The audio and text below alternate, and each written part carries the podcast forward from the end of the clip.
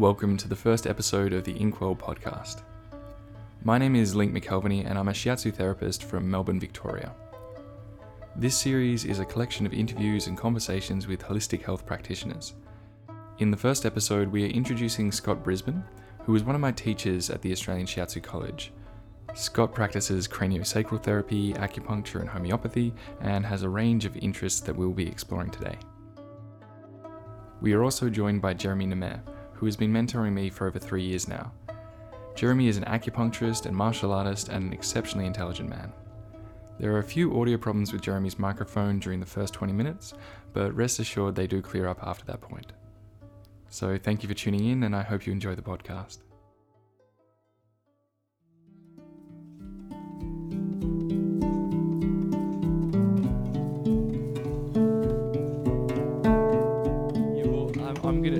Intro the podcast, but essentially just for the listeners' uh, benefit, I just uh, get you to explain like who you are or what kind of training you've had as a practitioner. Uh, who am I? Who are you? Well, my name is Scott Brisbane, Yeah. and um, I am a naturopath.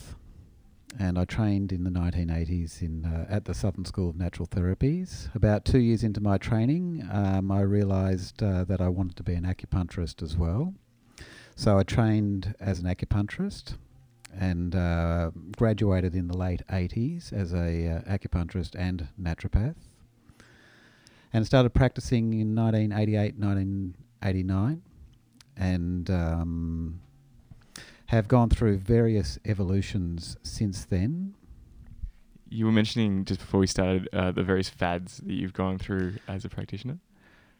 Yes, I have got uh, a history of um, going through fads, but I don't go through fads in 12 months. I go through fads over about uh, at least six years, I would say. You know, I have six year fads. So I started off uh, being interested in acupuncture and massage um, as a practitioner and uh, based a lot of my practice in the early days as a, an acupuncturist and masseur.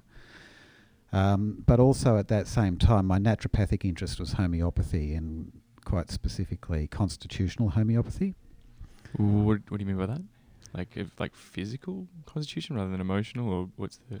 Oh, constitutional homeopathy is where you actually take a uh, uh, an entire picture of the person, an emotional picture, a physical picture, and as a, a the um, the consultation is ki- kind of um, fairly deep, and you go into a, uh, a a long history, and you're trying to actually match a um, specific remedy to the person, and it's a deep acting constitutional remedy for that person, and uh, it's it's a uh, difficult science to um, master, and uh, I, I found it too difficult actually.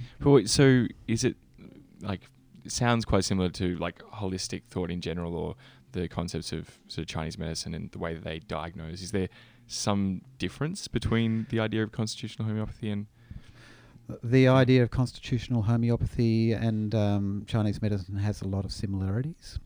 Um, from the point of view that uh, in constitutional homeopathy, you want to know the temperature of the person. You want to know if they're a hot person, a cold person, or a person in the middle. Um, how they respond to the environment.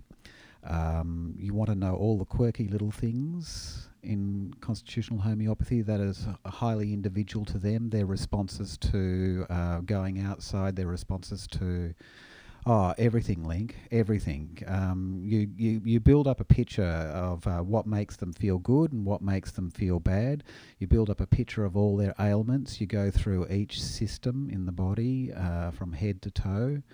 Uh, you find out how they tick mentally um, which is really interesting because the constitutional uh, remedies, um, the mental picture is really important. The mental picture is very, very important when you're prescribing constitutionally because uh, um, it's the quirks, the nature of the person, where you um, find the perfect match constitutionally. Yeah. and so like that's where you came into it. Was there any reason in particular why you were interested in constitutional homeopathy? I was interested in constitutional homeopathy link because um, the two most inspiring teachers at the Southern School of Natural Therapies at the time were teaching me constitutional homeopathy. Sure. Yeah. So it's the the teacher often sort of guides it rather than Yeah, I had I had an Yeah. interest in homeopathy because homeopathy actually blew me away a little bit because I came from a science background initially. I'm a um, a math science teacher, secondary school teacher, cool. and um, homeopathy blew me away because uh, if you scientifically analyze the what's in these remedies, there's nothing in them. Link. Yeah.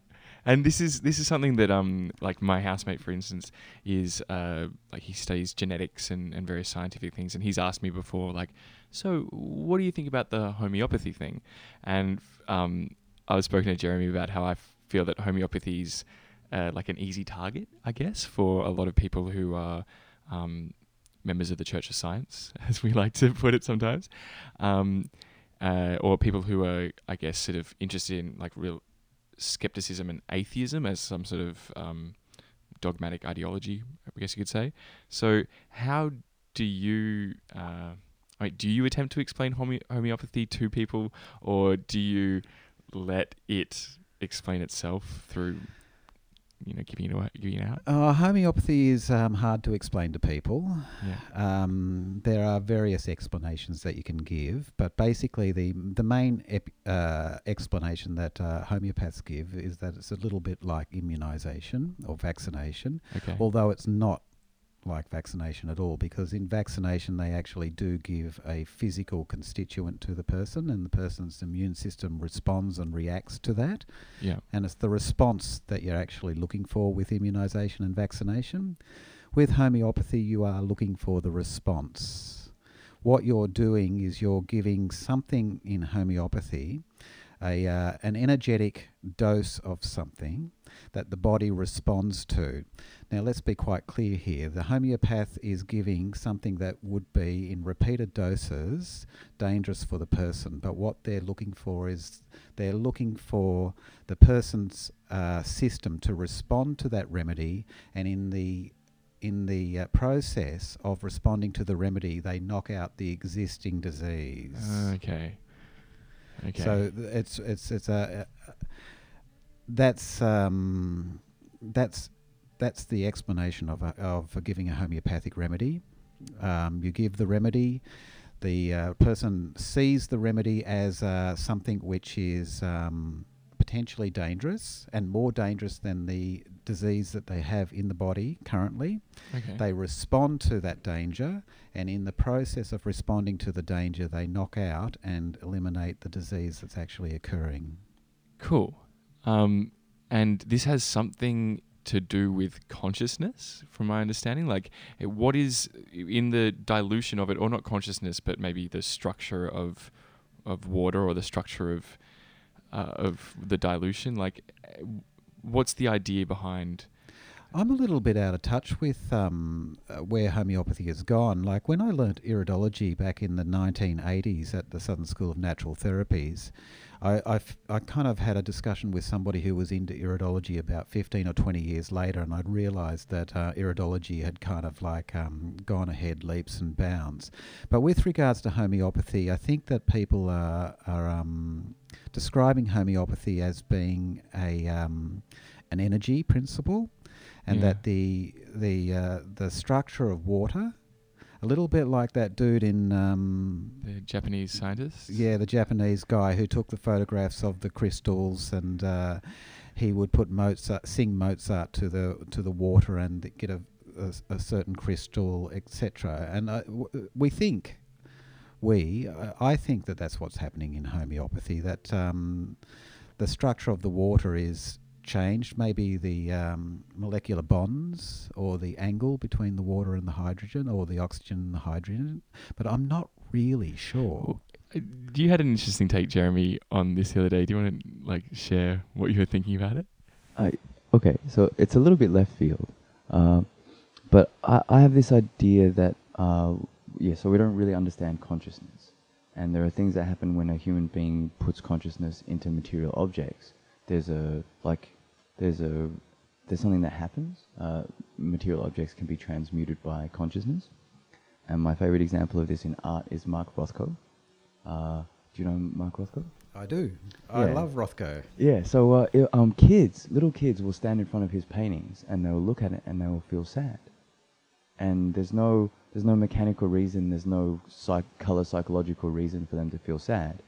He was just such a sad person and he imbued his paintings with his, with the feelings he was feeling as he painted them. And so their sadness remains inside of the canvas even though he painted it 60, 70 years ago.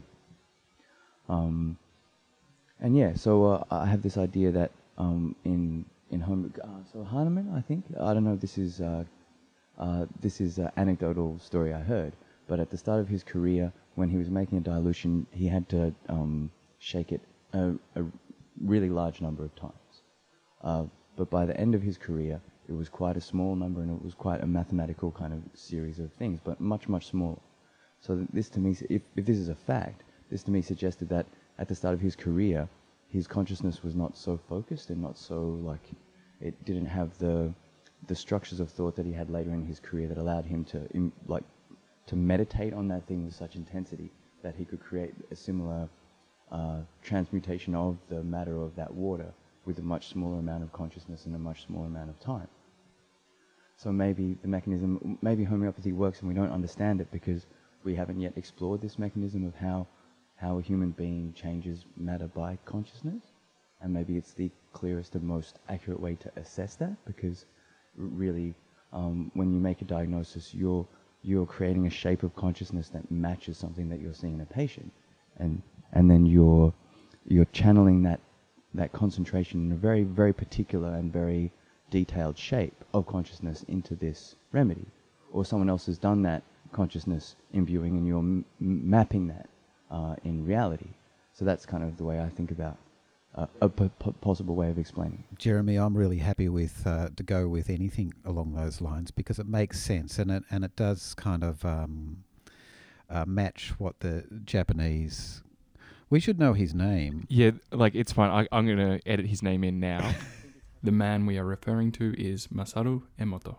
Um, yeah. So you're Can saying I- yeah, no. I, well, th- there's a few things that I wanted to respond to, um, but I'm I'm happy to go with the the consciousness idea, and I, I'd say that there are people actually probably thinking about that already and uh, meditating into their little bottles of water. Uh, there, were, there was also a guy around the turn of the century who actually infused his bottles of water with sunlight, and then.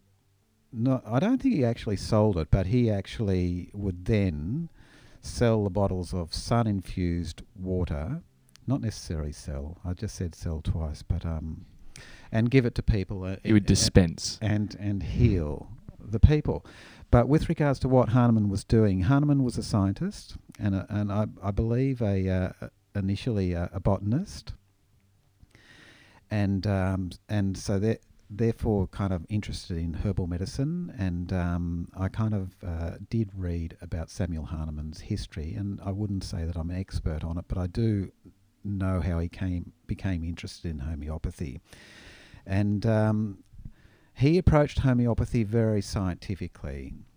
So one of the things that he did with uh, his um, investigation into homeopathy was that he found what he called sensitive, um, I was going to say clients, but sensitive people. These were people that were highly reactive and responsive to the the environment, and seemed to have uh, a lot of peculiar individual symptoms. And he then proceeded to um, experiment on them.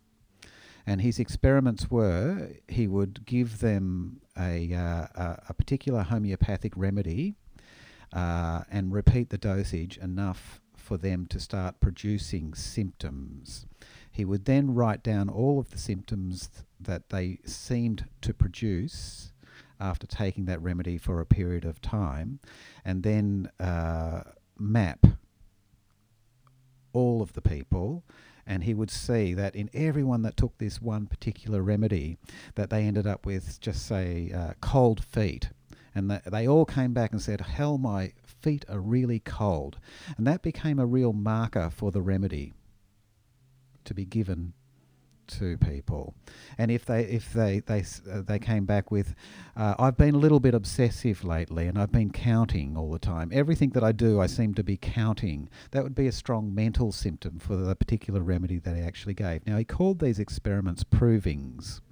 That, that was called proving the remedy, and he he did a lot of these provings with a lot of remedies, and uh, subsequently they came out with um, with books of you know like a, a common uh, homeopathic remedy is um, nat mur. Now natrum mur is uh, a common salt, sea salt. And uh, so, uh, if you look at the uh, the uh, what sea salt is, um, or uh, sea salt is um, used for homeopathically, it's a really interesting mental picture. Now, most of that mental picture is based on Samuel Hahnemann's provings, which was ki- kind of this exhaustive scientific process. With regards to uh, another th- aspect of what you were talking about, Jeremy, he was actually actually um, one of the things that happens with um, homeopathy is that the shaking process that goes on between dilutions, excuse me, um, it's called succussing. And uh, you can succuss uh, uh, between between dilutions, and uh, the dilutions tend to be uh, one in ten or one in a hundred. But what happens is the more dilute the process is, the more succussive processes you go through, uh, according to the constitutional homeopathy that I learned, the, the, the, the, the substance, the substrate, the water, becomes more and more pure. The energy becomes more and more pure, and it becomes more suited to the complaints that are actually on the mental level and the emotional level of the person. So the lower potencies, the ones where there's less dilutions, the ones which are closer to the physical dose, are used for um, more physical complaints, and the higher potencies are used for more emotional and mental complaints. But there's another aspect here. The higher potencies tend to be used for people who are um, more sensitive, really. Uh, and the lower potencies tend to be used for the people who are uh, more physically based in their symptoms. I'm not sure how that relates to what you were talking about because I was interested in what you were talking about as well, Jeremy. You know, like, uh, but uh, yeah, just to explain what what his processes were. He w- he came from that scientific background, yeah, which was interesting. Well, yeah, because you talk about like sensitive people and, and testing on sensitive people, and I think about this a lot because, um, in some ways, I feel that I'm a sensitive person to certain things, especially to certain, I guess, dietary requirements, and not as bad as like I'm not a celiac and various things like that, but changing my diet drastically had a huge effect on my life. Um, and then I talked to certain other people who are able to eat or or push themselves in certain ways, and it doesn't really affect them in the same way.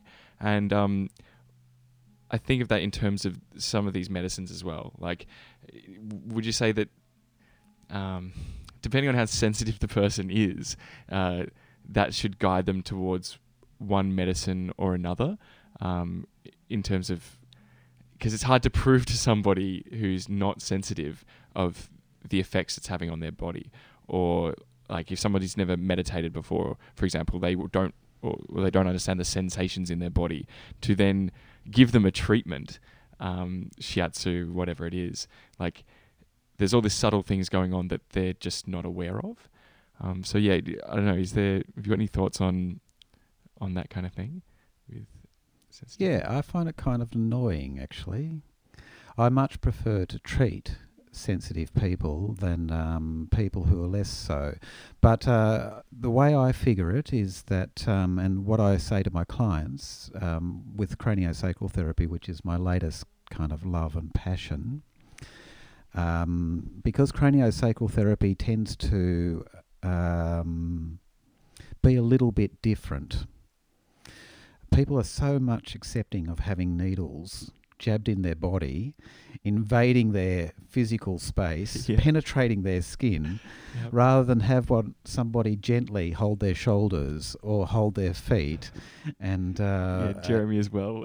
in fact, in this very room, uh, yeah, Yeah, so I had an interesting experience, and uh, Link and I got in the habit of like we we're trying to sneak everything into everything. So wherever we go, we're trying to make art. If we get a chance to, to touch people or heal people, we'll just try and you know just try and touch people wherever we can. And uh, yeah, so uh, I happened to uh, get an opportunity to um, work on this uh, woman's shoulders. Uh, but I was doing this. Uh, I just seen my osteo a little while before, and I was working out um, how to access structures of the shoulders just by um, downward pressure. So I just started feeling around. Uh, I was making massive changes just by stretching out attachments through her shoulders, uh, and she started getting a little bit, uh, a little bit uncomfortable. And she turned to me and she said, oh, "Have you ever had an experience where someone touches you and it feels like they're about to massage you, but then they don't do anything?" but, but but meanwhile, I like I'm as she's doing as she's saying this, I'm doing stuff. But yeah, she just has no. She doesn't have the somatic awareness to to register it. And so rather rather than sitting inside of the changes, she's actively denying the changes and probably reversing the changes through frustrated expectation. Yeah, so I don't know, people are funny. Yeah, I find this really, really annoying. But um, uh, I do say to my clients that they have varying degrees of sensitivity um, w- to treatments and that it doesn't necessarily matter and that they, what they should concern themselves about is the uh, result rather than the process. And they should also just relax because they are lying down and they'll be there for 50 minutes and they should just kind of like, um, you know, nod off if not literally, just sort of physically at least, just sort of soften. Because the process, generally speaking, um, even if they do not notice the energetics of what's actually happening, they will notice a general relaxation after a while. The other thing that I think in regards to this is that. Um, oh, I had another thought, and it's a good thought too, and I, I was just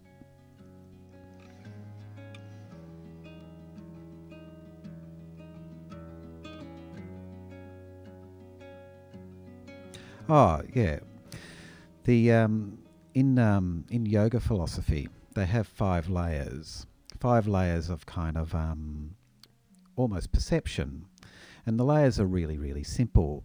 The first layer, or or the the most solid layer, is the physical layer. The next layer is the energetic layer, or the pranamaya layer. The le- next layer is the emotional layer. The next layer is the intellectual layer, and the last layer is the bliss layer. And what they say human beings do is that they focus their attention on one or two of those layers most of the time. And so some people are really focused in the physical and they don't necessarily um, pick up the subtle changes that actually occur or the energetic changes that occur during an acupuncture treatment or a bodywork treatment. So um, that kind of helps me understand what those guys are like. I've done some wild treatments on people who can't feel anything. And I've done some relatively quiet, still treatments, and the people who are really, really sensitive saying they're tingling all over the place. They've got shifts happening here, there, and everywhere. And uh, it's kind of interesting. And uh, so I've moved to the spot that what's important during the treatment is actually what I'm sensing and feeling. And if the client senses and feels something, that that's okay, but uh, it's not important at all. Well, for being a relatively new practitioner, um, I still rely somewhat on feedback. And so I'm starting to trust my own judgment more. And I guess now that my pulse diagnosis is getting, you know, a little better and I'm doing it more often, I'm able to clarify at the end, oh, I felt that was good treatment or, or what have you. But um, yeah, it seems like there's a little bit of a balancing act there. Like you, you, you do. well, I don't know. Do you, uh, how do you do? You even play that game of uh, giving the client what they seem to want rather than just treating their body? Like, do you do you placate their emotional or particular um, mental hang-ups, I guess you could say, or way that they think? So, that do you do you try to put that at ease in some way so that you can continue working with them, or do you just kind of? I try and explain to them what I'm doing. I try to. Um, these days, uh, my clients come to me for a specific reason. So most of the time, they're coming for craniosacral therapy. They're coming for acupuncture, and um, or they've been referred to me because I do craniosacral therapy or acupuncture. Um, their expectations of what it might be um, can sometimes be way out, especially with craniosacral therapy, because it is so light. The touch is incredibly uh, light. Um, do I try to placate them? No, I don't. yeah, I didn't think so. no, not really. No, I do. I just do. Uh, look, I, I'll placate them with my words. I just say this is this is it. You know, like uh, what's what's happening right now is what's happening, whether you can feel it or not. Basically. Um, oh, I, I have an interesting thing. Uh, so uh, I use a lot of Moxa, and I use a lot of Moxa uh, down the uh, bladder channel, especially. And uh, um, but one of the things that Moxa allows me to do is to point out to patients that um, they feel, uh, even though it's burning evenly through their back, they feel parts of it are hotter and parts of it are cooler. Uh, so they, they can experience directly the fact that what they feel isn't necessarily what's happening in their body, and that um, another thing that happens that as they get as their body repairs itself, they get more sensitivity. So the fact that they can't feel what I'm doing is a sign that they, they can take on board and, and start to realize that there are these silences and these blind spots in their experience. And um, those are often the places where they will get the most change or the most growth out of. Uh, yeah, so I don't know, like, because the, yeah, I'm always trying to get them to, to look at themselves or to, um, yeah, to increase their awareness. Uh, before you were talking about the four sheaths, and this is really interesting to me because it's a similar thing with uh, people in their senses. Like people may be more visually oriented or more um, aurally oriented or, or whatnot. Uh, but once you realize this, then there's scope to, to develop these other areas. And uh, it's the same with these sheaths of the of a person. Like uh, we have a tendency to, to stay in the physical or the intellectual or the intellectual. You know, the, we we specialize, uh, but the the idea that these other sheaths exist uh, suggests that there's something to be cultivated there, and that um, yeah, the the direction is not from the thing that's like you know you press a point and it's really painful. That's probably not the cause of the thing. the The cause will be somewhere where you're touching and it feels like nothing. It feels uh, a hollowness or an emptiness or something. It's a yeah. I don't know. I think I I had a point. Now I'm rambling. Can I respond to that? Yeah, yeah, yeah. Like, because um, I got a, f- uh, a few ideas from what you were saying. Um, one is that I, I, I, am into the whole idea of educating the clients. Um, more recently, uh, training as a yoga teacher, uh, I really enjoy teaching and I really uh, feel like it kind of. Um, uh, the part of me that wants to educate clients is becoming more fulfilled through being a yoga teacher. The craniosacral thing is really interesting, though. You know, like there are two different forms of craniosacral therapy, and I and, and I, I learnt both of, of them. First, uh, there's the biomechanical approach, and the biomechanical approach is where the practitioner kind of does it to you, the client. The biodynamic approach is where the practitioner acts as a facilitator and what happens in the process is that the person's body heals itself, whether they know it or not. And uh, so I, I actually do the biodynamic style of craniosacral therapy, and there are a lot of interesting ways to explain biodynamic craniosacral therapy. But really, what's happening in biodynamic craniosacral therapy is that um, you're entering into a relationship with the person and you are energetically aware of what you're doing with regards to that relationship. You are giving that person space to be and explore who they are and to move closer to who they are. You are creating space for them and uh, allowing uh, the relationship to breathe and have room and space. So you're actually uh, continually aware of kind of where they actually want you in space. So energetically, you're manipulating your own energy so as they have plenty of room to be who they actually are. Thirdly, or whether this thirdly or fourthly, you try and be yourself completely because you're a mirror and all relationships are a mirror. So the closer you are aligned to your own center, to your own spirit, um, they kind of get the idea that it's a safe place. This person is being who they are, so therefore the client can move closer to themselves. And in the process, healing occurs. This this is kind of like um, not the explanation that I give the person on the table. I can imagine.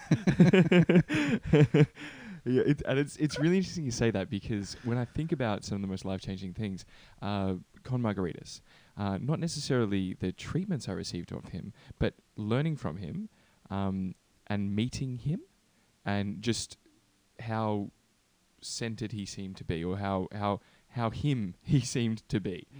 and my reaction was, "Do you have any books I can read? you know, like, um, what what can I do?" And and th- I, I wanted to ask you about this idea of space, um, because, well, for me it's interesting. Like, uh, given that shiatsu therapy is so intimate, um, and there is it's, uh, it's a for a lot of people it's a very blurry line between being touched by someone you know in a in a in a confined space. So um i'm often uh, in my own mind regulating what i'm feeling or how i'm thinking about that person because um i don't want to i don't know I, you know give them the wrong idea for one for one sense. I don't want to uh, send them the wrong kind of for lack of a more concise word you know vibrational energies like from my emotional state or what i'm thinking or how i'm feeling It's like you don't want to impinge on their space. yeah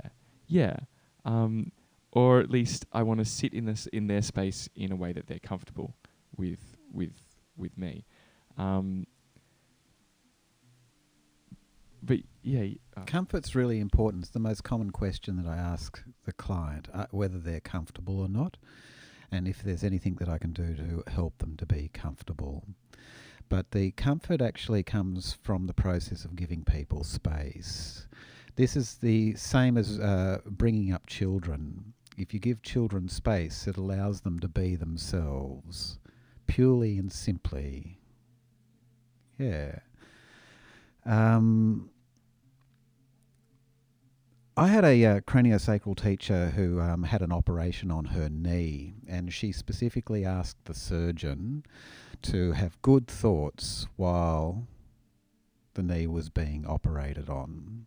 And that's fair enough. Look, I actually think that um, while we're being uh, practitioners and while we're treating, we're um, trying to do the best we can. But we have good days and we have bad days, and we have uh, lots of things going on in our own lives as well. And uh, as a practitioner, what I try to be is I try to be authentic rather than um, some sort of uh, um, spiritual ideal. In fact, I think being authentic is being a spiritual ideal, actually. yeah So, in other words, you know, like I'm not sitting there pretending to be above anyone. I'm not sitting there pretending to uh, know more than the person. In fact, I, I am trying uh, a lot in the process to communicate to them that the only person that can know about them the most is them. And that if they could access that part of them that actually knows themselves, then that will bring about healing. That's part of the process as well. Yeah, it's a reflective process, craniosacral therapy, but I do have uh, probably, um, if I, I admit to it, you know, like I, I, I wander off. I think about my own life. Um, I've gone through very stressful periods in my life, and I can remember doing craniosacral treatments. And in craniosacral treatments, what you do a lot of is you return to your center. And every time I returned to my center, I return I return to this this this life that I was l- living on the outside of the um, the therapeutic process, which was really chaotic. and it was like me there standing standing there with open arms, going, "Well, this is me. This is who I am, and this is this is the this is the energetic state I'm in. There's no lies happening. Yeah. It's completely authentic, even though it's unspoken." Yeah. And then I would return to the the processes of the treatment. Did you? Yeah, uh, so I have a few things. Uh, uh, I think it's really interesting how um, e- n- energetic networks happen. Uh, I was living in a monastery uh, at one stage, and uh, my my job was to wake everybody up in the morning. And uh, so uh, there was one particular morning where I woke up late, and uh, uh, so I was late in uh, waking up my uh, my section of people uh, who. Um, but there was someone else who was supposed to wake up another section of people, but they also happened to sleep in on that day. And through that morning, we thought we would be behind, but every single other system that was involved in our basic daily systems ran behind on that day. So we just ran behind, well, we ran behind together. And so many times I've found that I've been going through particular things or I've had a particular realization or a shift in my life, and I get a whole bunch of patients who uh, have similar reflections going on. There are these little, yeah, so uh, I think sometimes when we're in bad states, um, you know, sometimes if you're really tired, you, you can work better with someone who is also really tired. You know, like there are these uh, s- synchronicities that occur that that cause um, what we call it, resonant waves or something like this. Yeah, sure, I Uh, understand that. Yeah. So uh, it's interesting. Like uh, we we have a particular experience, and it may feel, um, yeah, like from an idealistic point of view, not the optimum experience.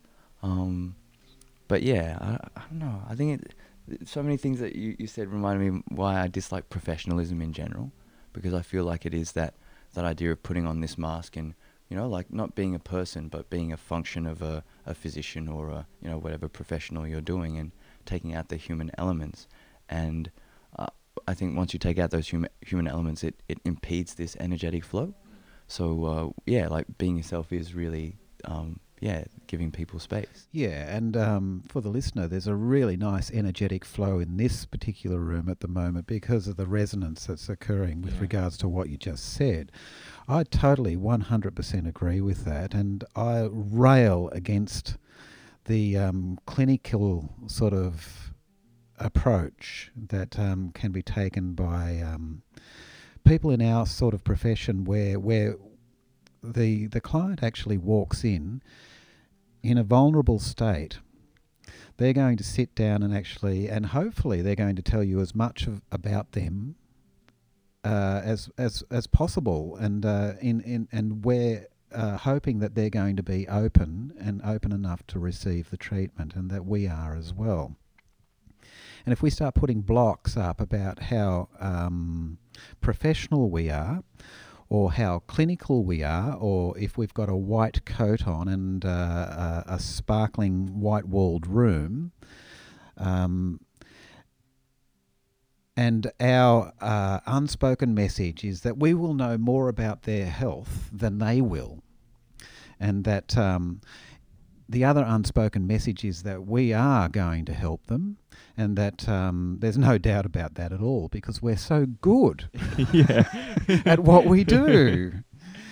Rather than actually the process being an empowering process for the person and a reflective process for the person, that the practitioner enters into a real relationship with the person Yeah. and is not hiding behind any professional or clinical masks, and that um, the space is there for help and mutual help in lots of ways, even though um, the exchange is occurring, uh, a monetary exchange perhaps uh, is going to the uh, practitioner and the person is looking for some sort of help.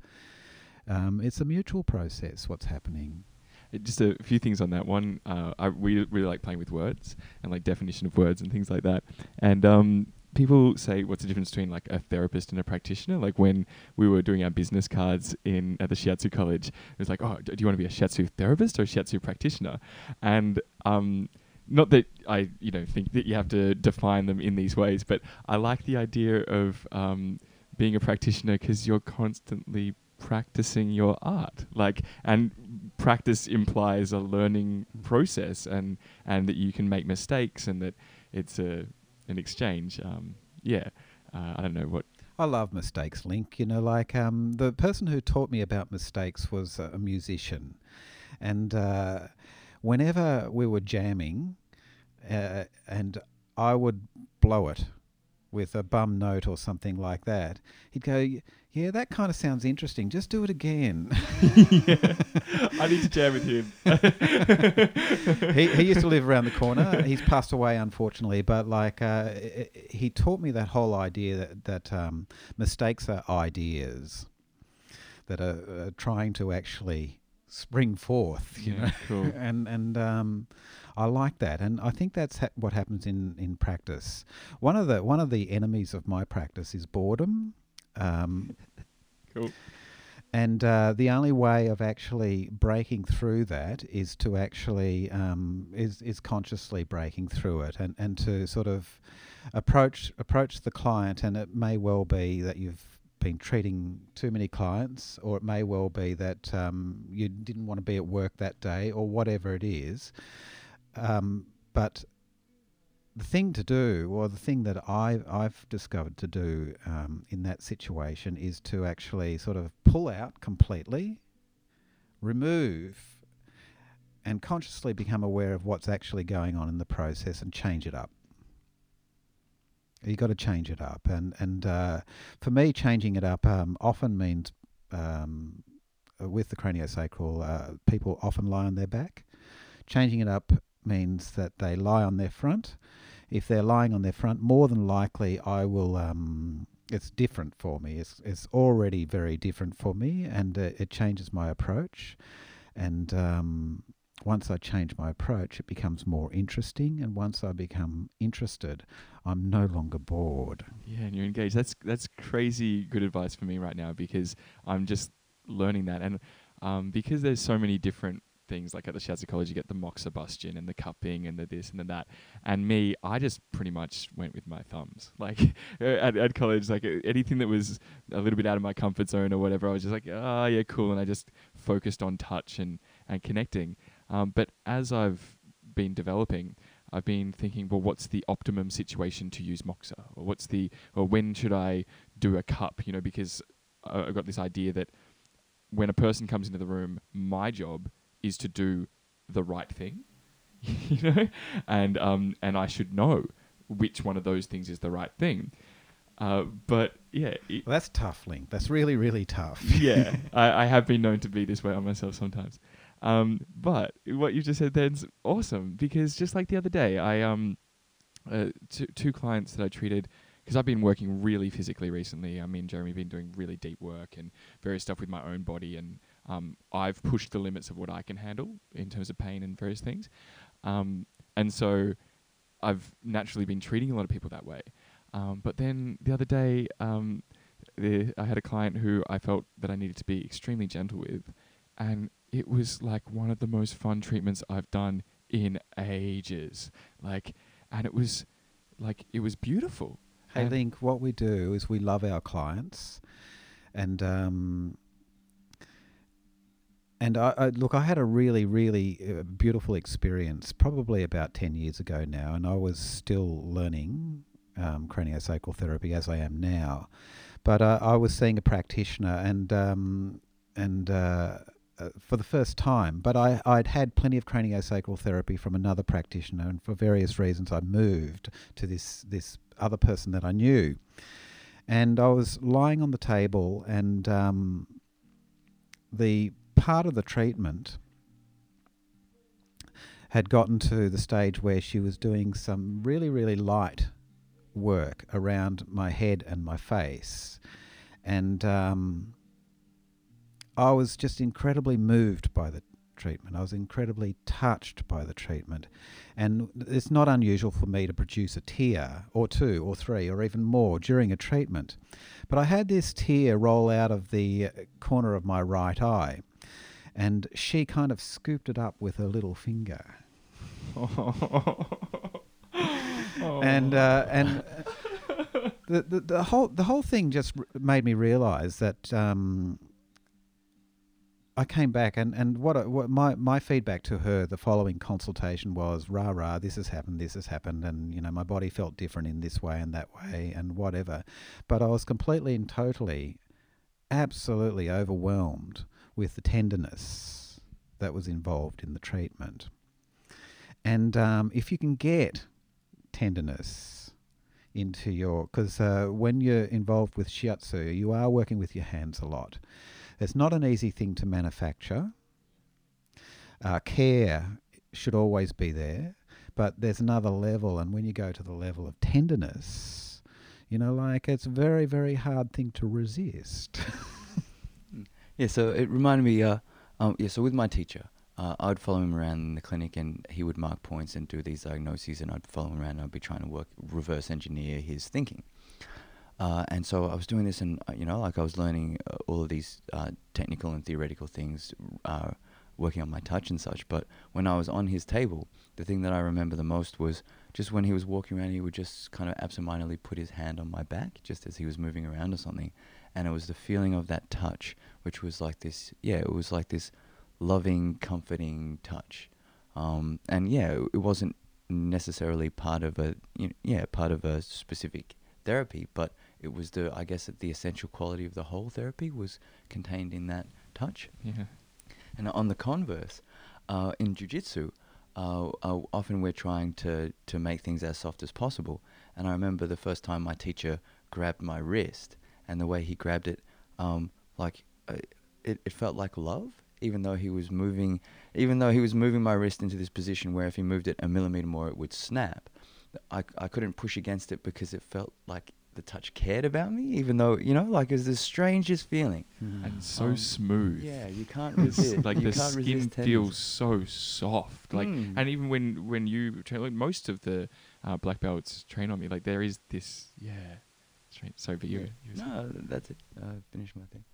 One thing that I wanted to actually hark back to what you were saying before, Link, was that um, with the mo- different modalities that a shiatsu practitioner has at their disposal, with the cupping and the um, the moxa, etc. One of the nice things about being an acupuncturist and being a, uh, a Chinese-based acupuncturist, I know the Japanese acupuncturists they kind of do rest from the treatment at different times and can move away, but the Chinese acupuncturists, a lot of them, will uh, run multi-room clinics and they'll be running from room to room Yeah. and they don't spend much time with the practitioner. And there's something which is kind of not very personal about that process, which is kind of uh, bad. But there's something about the process which gives the client lying on the table plenty of space and plenty of room. I actually uh, still these days uh, walk out of my room when people have needles in. For that very reason, sometimes I need the space, and uh, I might just go and grab a drink or a glass of water or something like that. But sometimes I think, hey, they want me out of the room, and I think it's a really uh, reasonable thing for them to completely soften into the treatment. Um, can I tell a silly an- anecdote based on, on what you Sure. just said? So when I um, when I first uh, was exposed to acupuncture and that kind of thing, I was going through a really severe depression. Um, it was caused by various things, uh, including experimenting with a lot of drugs and various things. Um, and so at the time, I had I'd completely changed my diet, and whenever I'd hit these rock bottom states, I generally would stop taking drugs. Like that's always been a thing that I've sort of done.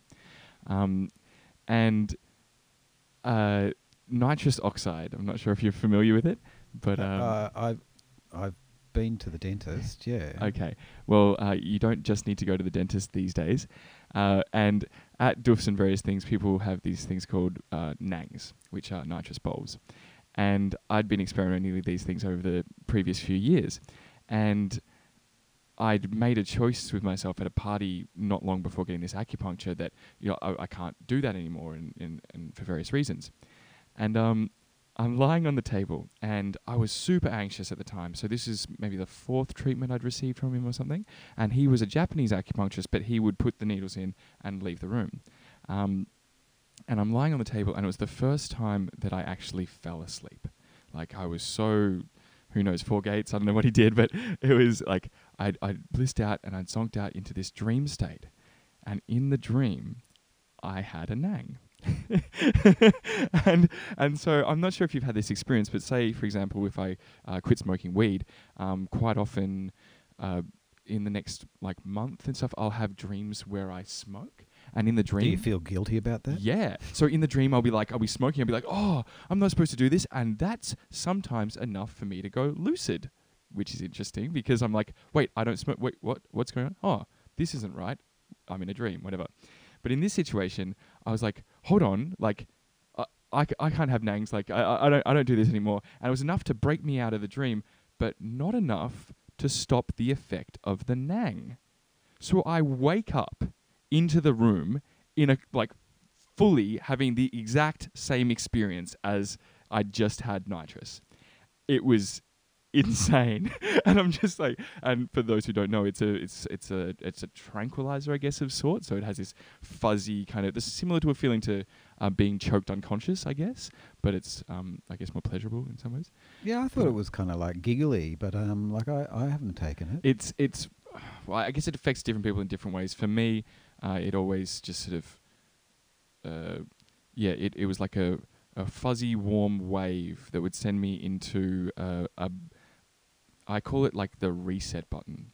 So if I um if I I did I started having nitrous when I was maybe 19 years old or 20 somewhere around then uh, when I was partying and um even years later, I think it was about five years down the track, I hadn't done them for a long time, and I did them again, and I went back to the exact same place. And I jokingly refer to Nangs as um, uh, like tongue kissing God or something like that. Like it's a direct a direct line to this source of of um, complete disillusion into uh, into nothing, I guess. Um, but the weird thing is that even four or five years later, I had the experience that I was the exact same person or being or the consciousness that I was when I first did it. It's really interesting and I guess hard to put properly into words.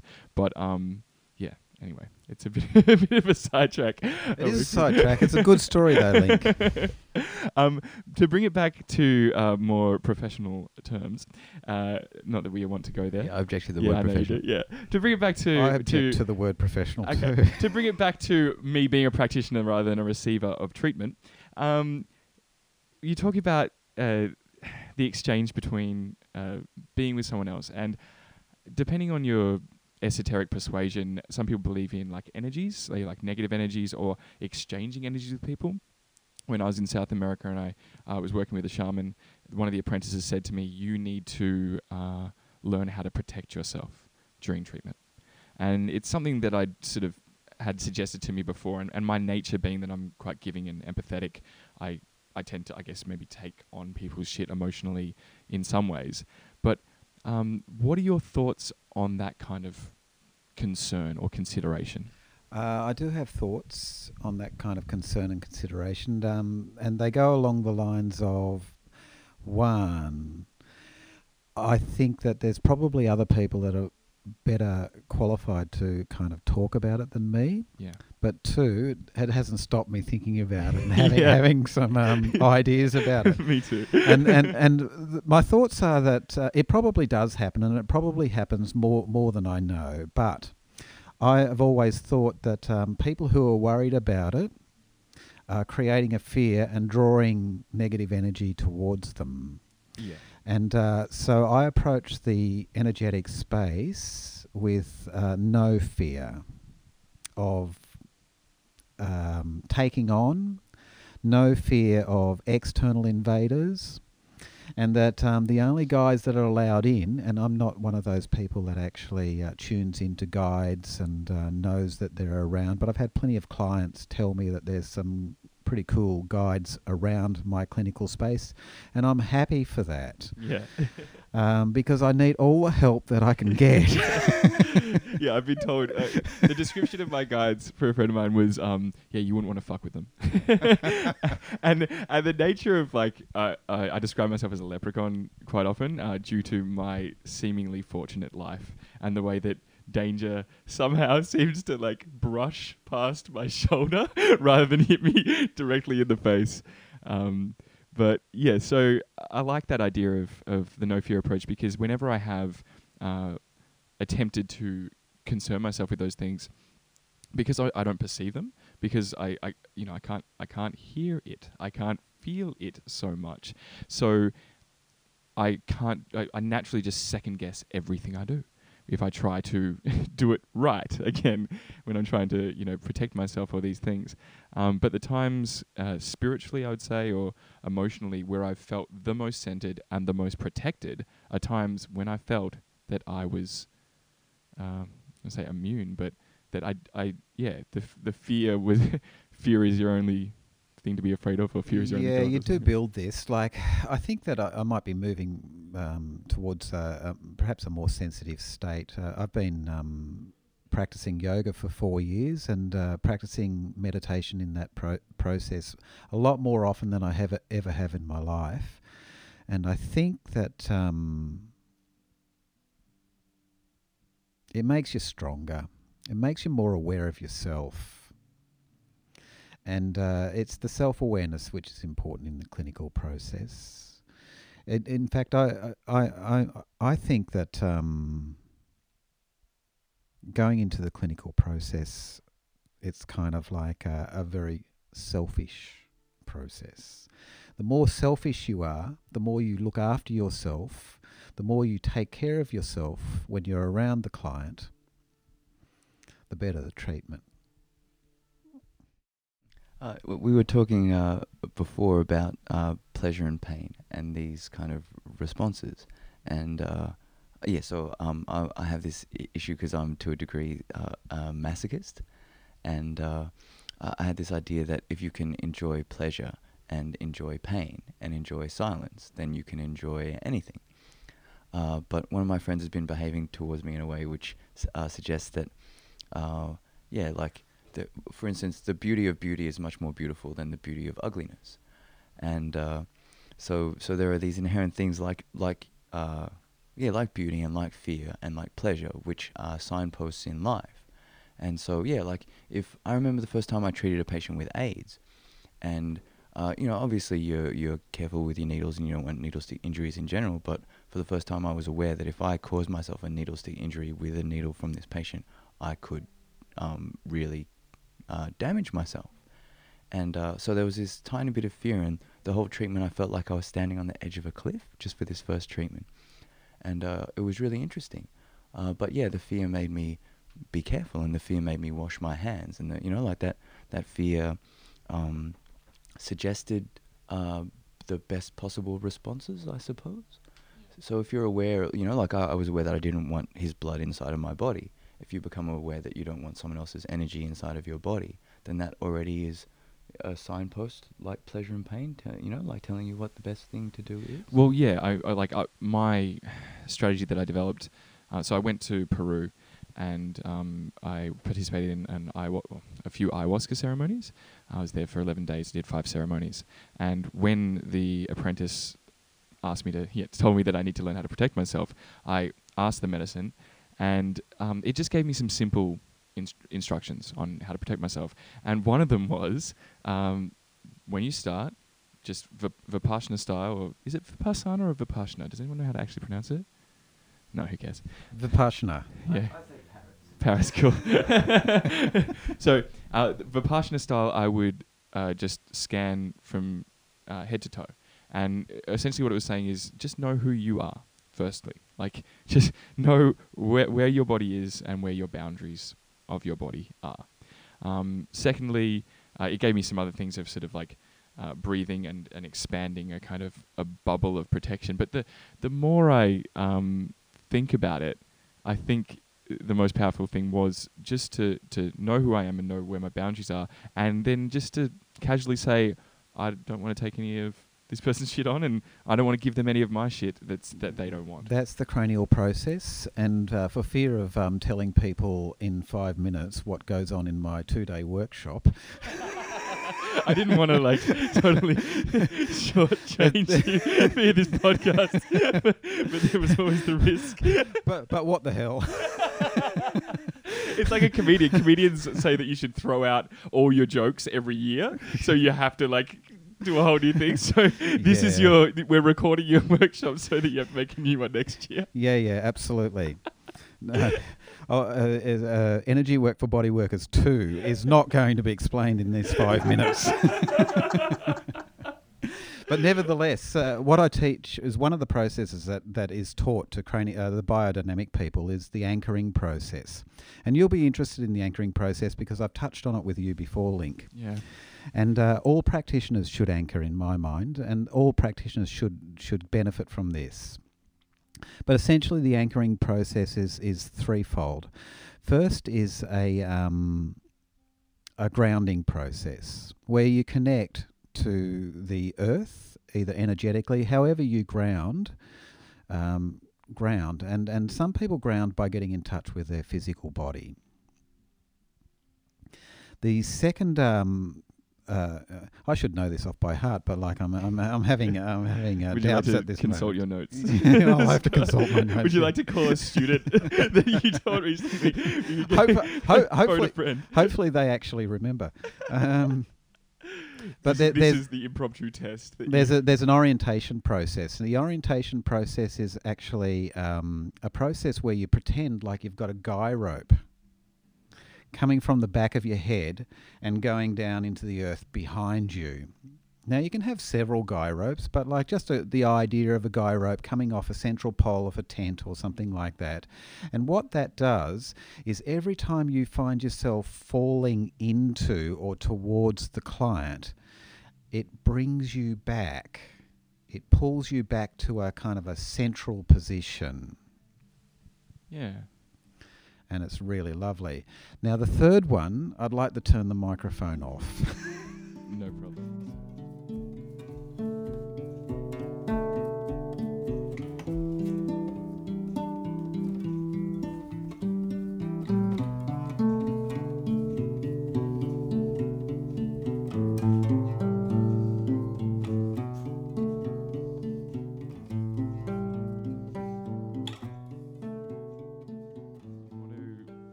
Yeah, so- explain so your, the, your the, three, the three processes are a grounding process where the person connects with their body or their or the earth. The second process is, is the orienting process, which is a really important process because we can become really fascinated with um, different parts of the body at various times, and it, and it almost becomes like a uh, an invasiveness um, into the person's body rather than uh, allowing that person's body to have space. And the third one is a stillness. Now, the stillness is kind of a, a really uh, lovely process, and, it, and it's it's kind of like this solid rock of acceptance that you have inside you. But it is, it's a stillness that you have inside you. And um, those three anchors, I think they're a really lovely thing for a practitioner to have. Any practitioner, from a, um, a medical doctor, a surgeon, right through to people like us. Yeah, uh, even on the physical point of view, the the anchoring one will help so many people in terms of their the structure of their posture and um, their grounding and all you know um, because we're wo- working forward and we're working generally below our center of gravity. There tends to be this. Um, It's yeah. It, it uh, on a physical level, it's really good for the practitioner. It reminds you to straighten up. Um, the th- it's really interesting. The look, uh, the the stillness is really good because people move into stillness during treatments, and that's a really lovely thing. And it's good for the practitioner to identify that, to resonate with that from from their own point of stillness. But uh, and and the the grounding is really good because grounding is really it's really good to be with a grounded practitioner. But the orienting is amazing. In the craniosacral therapy, where you're just relying on this contact, that this physical contact that you have with the person's body and this energetic touch, you might be forward one inch in your posture, but you'll be forward in your consciousness in into their space. You come back that one inch and you come back with your consciousness and all of a sudden energy moves in the client. I'll give you a really good example of this. This was this was amazing, and th- this same practitioner that I was talking to before about the uh, the tenderness, the the person who um, uh, taught me about tenderness, she would run tutorials, and um, during these tutorials, craniosacral uh, tutorials, you would have three or four different practitioners on one body she was one of them, I was one of them, and we had two other people on, on a particular body. And uh, we're all sort of got this gentle hands on and it kind of looks like a, a, spiritual healing or something like that. But it's actually, it's quite common in craniosacral therapy to have these multi-practitioner treatments. And um, what happened was a real validation. I had just been exploring biodynamic craniosacral, and she's a biomechanical craniosacral therapist. But nevertheless, her sensitivity is A plus. And here we are, we're all in this body, and, and I had noticed that I'd become slightly obsessed, as you do, with this person's right shoulder. I was sitting on the left side, but I, would kind of become really enamored with the stuckness and the blockage that was in the right shoulder. And I realized that I'd probably been noticing it and invading it and looking at it and been in the right shoulder for some minutes, perhaps three, four, five minutes. And uh, being a good biodynamic craniosacral therapist, I pulled out I came back to my center. I used my orientation and my guy rope, and it pulled me back out. And I checked myself. I came back to my center. Uh, and uh, it's a really important thing to do. And there was this shift in the right shoulder. But what was most important was this my teacher said, to me, there were three other practitioners on this body, said to me, What did you do? And she looked straight at me. And I said, I just got out. I stopped invading. You know, like the I, the practitioner was holding on to the person's blockage. In this case, it was me. And this is a really, really common experience in the clinical space. You know, sometimes second by second, minute by minute, you're kind of pulling out, you're pulling out, you're pulling out all the time. You're, you're, you're giving space rather than holding on and focusing in, focusing in. It kind of reminds me of the whole idea of um, holism versus reductionism. You're pulling out so as you can see the whole rather than focusing in so as you can fix this one particular small blockage. Yeah. Uh, yeah. Told you about that before, Link. yeah, yeah, and I, like I, I, I often do think about it in treatment, um, but it's something I just have to keep cultivating and growing because, yeah, it's pretty amazing stuff. Um, I might just bring it back to homeopathy for for a second, if that's okay. Um, I was wondering. You are talking to somebody who ha- doesn't like. I, I, I practice some okay. rudimentary homeopathy. Okay, well maybe days. maybe I won't go there because I've got some other questions that I did want to kind of ask you about. Um, I kind of feel slightly fraudulent talking about homeopathy. Okay. well, there was a there was a maybe I won't I won't I won't put this one on the on you this time. Then you can put anything on me. okay, here's a good one then. Um, obviously, like, because when people ask me about like shiatsu or acupuncture, and things, they're like, "Oh, what what what can you treat, or what does it what does it do?" And I know like the the the answer is well, theoretically everything. Um, aside from you know you've just lost your leg or something, like you probably should wrap a bandage around that. But um, like, are there any well, part of this podcast, I'd like people to understand where they should go when they have a certain certain condition or complaint.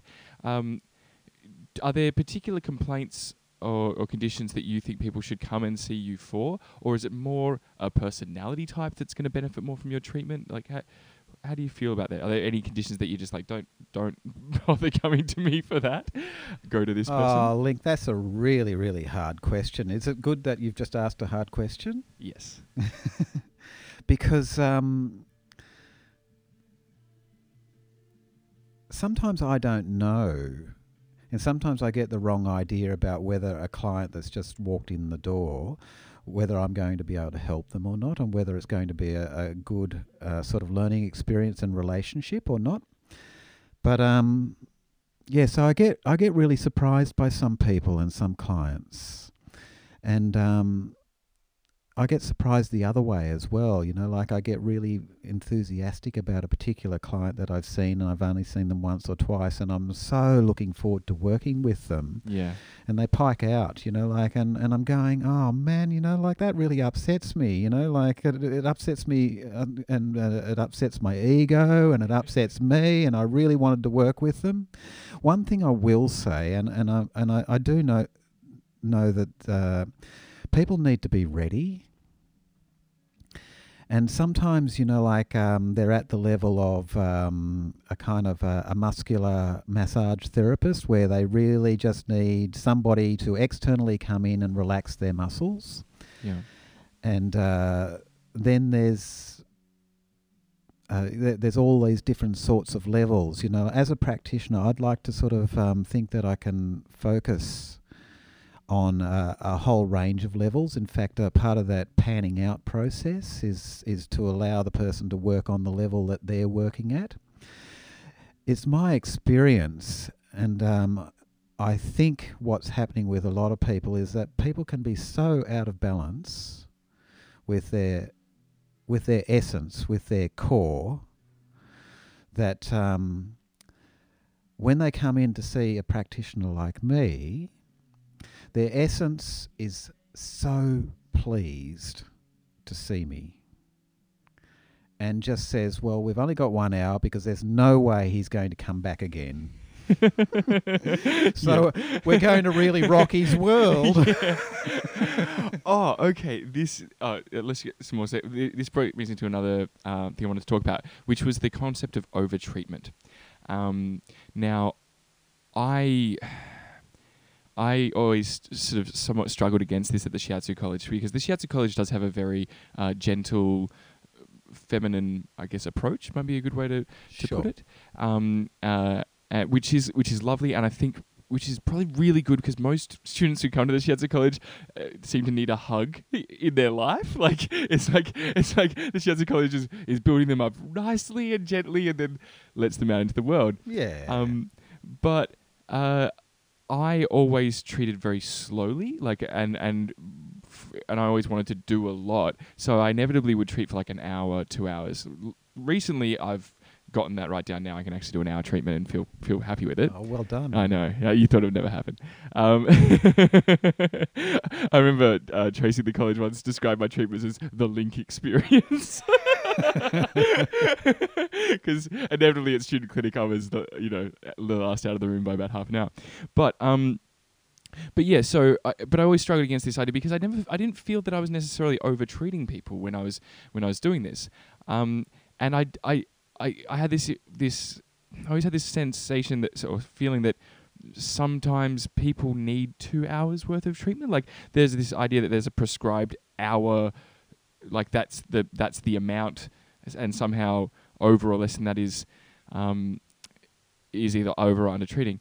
But um, yeah, I've I've I've since sort of adapted that more to like dosage. I guess is the probably the best way to describe it. How how do you feel about dosage? And are, there, what times would you perhaps give someone a, a really high dosage? Uh, say if you know you're never going to see them again, or, or, whatever it is, or or a low dosage. Are there? Yeah. Yeah, it's it's a it's that's another good question, and I, I, I do believe in the principle of overtreatment. Yeah. Um, it happens. Um, the oh, Link, that's a really really big question. There's so many um, there's so many bits and pieces hanging off that question. I know. But um, I don't think long a long treatment, a long shiatsu treatment, is necessarily a bad thing, and I don't necessarily think that a long treatment is going to be an over treatment. Yeah. For some people, sometimes, but it will be for others. Yeah. And uh, what the difficult thing for a practitioner is to work out, you know, like what's the, the the right sort of treatment for this person at this time. There's some self uh, regulation that occurs with um, craniosacral because there's there's the craniosacral will spend, uh, you know, like a, a have long pauses where there's not much actually happening in the treatment. Um, but uh, there's no doubt that craniosacral can cause some uh, really strong aggravations after a treatment. Now, an aggravation doesn't necessarily mean over treatment. Um, an aggravation from a craniosacral therapy treatment will normally last from one to three days. Um, and it may occur the following day for one to three days, but it may actually occur four or five days later for one to three days. And um, that whole idea of an aggravation is not necessarily a bad thing. In fact, I warn my clients of it and I tell them that it's a good thing. And, and I tell them that the last thing that they really need at that stage is another treatment.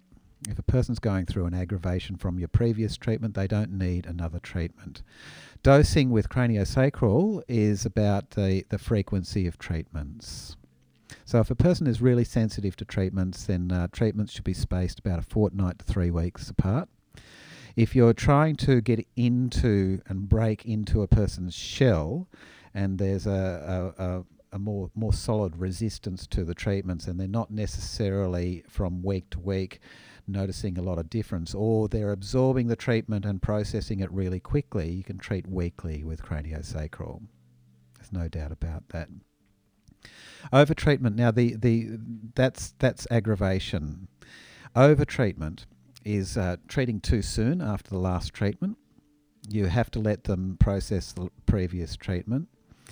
Um, but also over treatment is uh, you get somebody who come in and they're, they're quite quite sensitive and you just go and go and go and go and go and they're wiped out and they're not Yeah. wiped out for one to three days and then coming good they're wiped out the next time you see them one week later or two weeks later and say well look you know like i got wiped out by the last treatment and i don't feel like i even got back to the stage i was before that last treatment yeah. Wow. Okay. that's that's a good sign not to treat. Well, yeah, it's interesting because the the other day, um, I mean, I've had various interesting reactions, and as an earlier therapist, I I got really worried. Like once a girl's neck went all funny the next day, and and like I felt like my treatment was totally fine. And since you know, a few weeks later, I found out there were other things she hadn't told me, and it turned out it might not have been so much my fault. Um, but the other day, I was treating a client, and she'd booked in for an hour and a half. Um, and I mean, I'd done diagnosis. I don't, for some reason, at the moment, I'm not really charging people for my diagnosis, which might be a bit silly. But um, I'd done maybe, I'd gotten almost to an hour of, of actual treatment time. And I just had this sensation, this overwhelming sense that I wanted to stop. But I felt like I'd agreed to do this hour and a half treatment. So, um, I and I, I guess I didn't feel like I'd communicated enough beforehand to just stop there and be like, okay, I think that's that's enough. But um, I'm now just as I'm listening to you, realizing that I should actually say that sort of stuff and, and perhaps listen to that that inner um, inner sensation and and stop treatments there. But have you how do how do you feel about that? Like in terms of people's expectations of what they're going to receive, and do you ever just go, that's it, and I'll still get my full fee, please, or or how do you? Yeah, what what's your thoughts? I think that um, if the practitioner is um, evolved enough to know that the treatment should stop 20 minutes before the end of the session, then you've got a good practitioner and you should pay him the full fee. Yeah, so that sounds more like a an education of the clients. I would tell them, I would explain, and I have done so. Yeah. Um, I've got a client at the moment uh, that went through a particular phase who, um, uh, yeah, I was definitely inclined to undertreat her in the sessions. And undertreating with craniosacral was uh, instead of 50 minutes hands on, it was more like 35 or 40 minutes hands on. And I just told her. And uh, I broke it up. I broke the treatment up and uh, I returned to um, doing just some uh, massage, actually. And um, with her, I was massaging her legs. I was massaging the stomach meridian, which is a really nice meridian to actually sort of work on, just with thumbs and palms, yeah. And um, it kind of uh, it was it was a really nice thing to actually do. You know, it felt more more solid and it felt grounding and it felt like um, uh, it felt like the right thing to do. The, the, so the, the craniosacral was kind of like stirring her up, and it was the length of the treatments that was stirring her up. She was going deeper than her kind of conscious self really um, wanted, and it was stirring up heaps and heaps of issues and aggravating mm. some of her conditions. Yeah. So perhaps um, like an, an alternative for that time because I'm like I'm always inclined um, to do some kind of sort of counselling um, after treatments. Like I'm I'm really interested in that kind of work, um, but perhaps if I felt that I needed to end a treatment, um, I could offer like 10, 15 minutes of stretches and, and things like that. Are there are there are there like you said with the stomach meridian, or are there various things you think are, are like safer to to do once someone is at a potentially overtreated place?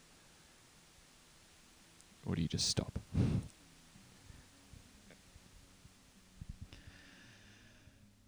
Yeah, yeah. You see, like I, am coming from a place where w- the client that I was talking about just then was kind of like her sensitivities to craniosacral therapy, and um, you know, like even the thing is when when you start sort of like using this touch of craniosacral therapy, whenever you do the acupressure on the um, stomach meridian, it's kind of like with the same thing. It's just a, it's a more physical touch. Yeah, yeah. Um, but to a certain degree, I felt like it was backing off for me. You know, like it was uh, it was um, slightly backing off. The other thing that I did with her is that the the, the actual length of treatment time, I, I um, allowed her to talk more at the start of the consultation, and um, I, I allowed myself to talk more towards the end of the consultation. So. Um, instead of starting five minutes into the consultation, we started 10 to 15 minutes into the consultation so as she was talked out about what had happened last time and that was really important because it was educating me as to the strong response that she'd had from the last treatment that she was still possibly having that response and um, it was important for her to tell me, you know, like it's amazing, you know, like uh, with craniosacral therapy, you don't need to take a history. In fact, sometimes it just gets in your head and you, you start thinking about what you should be doing during the treatment. Yeah. The best cranial treatments are the ones where you don't know anything about what's going on in the client. You just touch the client for the f- first time, and just uh, it's the relationship between the bodies that is important and you treat according to that rather than any preconceived idea about what the person's told you in the history. You seem like you had something that you wanted to say a moment ago, or am I imagining things? Okay, cool. Um, how are we doing? Oh, we're getting pretty close to the end. Well, maybe we should wrap it up around about there. Is there anything else that you wanted to uh, mention in regards to the last few things we were saying? No, I'm fine, Link. Cool. I've enjoyed myself. I'm glad. I have too. It's been awesome. I hope we can do it again sometime soon. No worries. Take care.